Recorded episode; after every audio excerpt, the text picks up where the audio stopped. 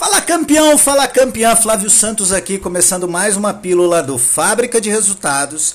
E hoje nós vamos trabalhar técnicas de persuasão em vendas. Para você que não me conhece, eu sou Flávio Santos, trabalho com vendas complexas há pelo menos 10 anos e já geri, já estive à frente de grandes multinacionais e hoje eu sou o criador e mentor do Fábrica de Resultados.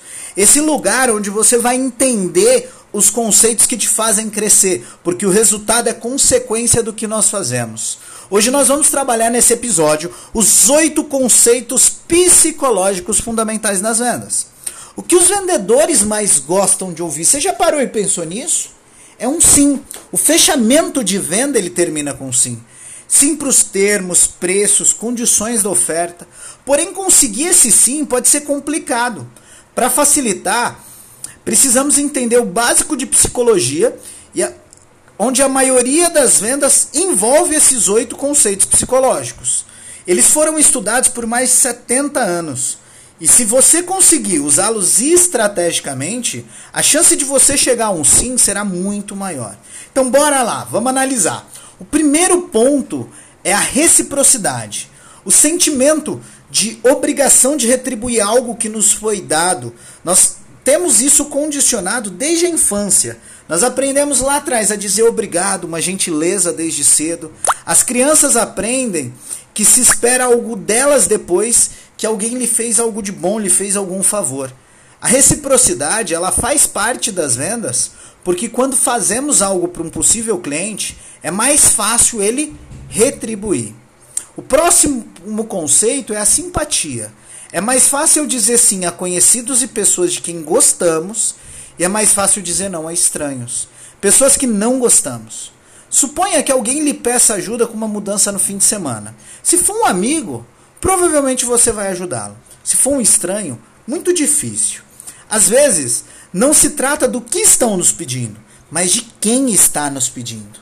Automaticamente trazendo isso para vendas, se procurarmos conhecer os possíveis clientes criar vínculos com eles na qualificação, no spin selling, criando conexão de verdade, rapport, será muito mais fácil nós chegarmos ao sim. O próximo conceito é o de aprovação social. É quando pessoas indecisas observam o comportamento de outras pessoas para saber o que fazer. Talvez você conheça o termo pressão de grupo. Quando falamos de adolescentes, a aprovação social é o mesmo conceito aplicado aos adultos. Como seres sociais, nós ficamos mais à vontade agindo em sintonia com outras pessoas. Então é natural seguir a maioria. E seguir a maioria não é para um ou para o outro. Você é sempre a média de quem você convive, de como você convive e por que você convive. Todos nós somos assim. Então é muito importante que você entenda você é a média do seu círculo. E a aprovação social do seu círculo é fundamental. Então, quando nós trazemos esse ponto de aprovação social para a venda, é muito importante que você entenda exatamente que quando as pessoas iguais aos seus clientes usam um produto, eles os aceitam com mais facilidade. Autoridade é o próximo conceito. E é um conceito totalmente psicológico que explica por que nós ficamos muito mais tranquilos quando um especialista ou alguém inteligente nos aconselha. Aliás, nós ficamos tão tranquilos que nosso pensamento crítico muitas vezes fica extremamente limitado. Isso explica porque é fácil seguir a recomendação de especialistas. Seus clientes potenciais sabem do seu nível de especialista, do seu nível de conhecimento para ajudá-lo? O próximo ponto é a coerência e ela ressalta a pressão psicológica interna e a pressão social externa, para que nossas palavras sejam compatíveis sempre com a nossa ação. A maioria se sente mal quando diz uma coisa e faz outra. Ninguém gosta de se sentir mal.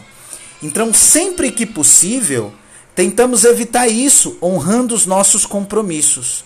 Bons vendedores sabem fazer as perguntas certas para usar a coerência. O outro conceito que nós vamos trabalhar desses oito conceitos é a escassez. A escassez, ela diz que possibilidade de perdas motiva mais as pessoas do que a possibilidade de ganhos. Olha como é engraçado. Daniel Kahneman ganhou um prêmio Nobel por comprovar que as pessoas sentem a dor da perda com intensidade duas vezes e meia maior do que a alegria de ganhar a mesma coisa. Ou seja, a sensação de perder, a alegria de achar 100 dólares, o que o cliente potencial perderá ao recusar sua recomendação? Você já parou para pensar isso? Enfatize essas perdas se você quiser mais pessoas tomando e te dizendo sim. No próximo conceito, nós vamos trabalhar o comparar e contrastar. É assim que nós deve, des, descrevemos o fato de que as pessoas elas estão sempre fazendo comparações. Ele é alto, ele é baixo. Talvez ele seja o mais alto da classe, mas é o mais baixo do time de basquete. Esse carro é caro, sim, mas bem mais caro do que meu primeiro carro, mas talvez alguém diga, o meu é bem mais caro. Perceba que alto, baixo, caro ou barato é sempre relativo a um ponto de comparação arbitrário. Não tomamos decisão do nada. É fundamental entender isso que nós não tomamos decisão do nada. Nós estamos sempre fazendo comparações, principalmente na venda complexa. Então é fundamental que você vendedor entenda. Bons vendedores fazem as comparações adequadas para que os clientes vejam o seu produto ou serviço da melhor forma. Último conceito é o conceito do porquê. Uma palavra mágica que, quando usada, aumenta consideravelmente a chance de você ouvir um sim. Por exemplo, suponha que você queira que sua filha guarde a louça da máquina. Você poderia guardar a louça para mim? Você diz a ela. Nunca essa frase será tão eficaz como: Você poderia guardar a louça da máquina porque nós vamos receber visitas? O pedido é o mesmo, porém o segundo tem um porquê, um motivo. Em qualquer sugestão a um possível cliente, digo motivo usando porquê.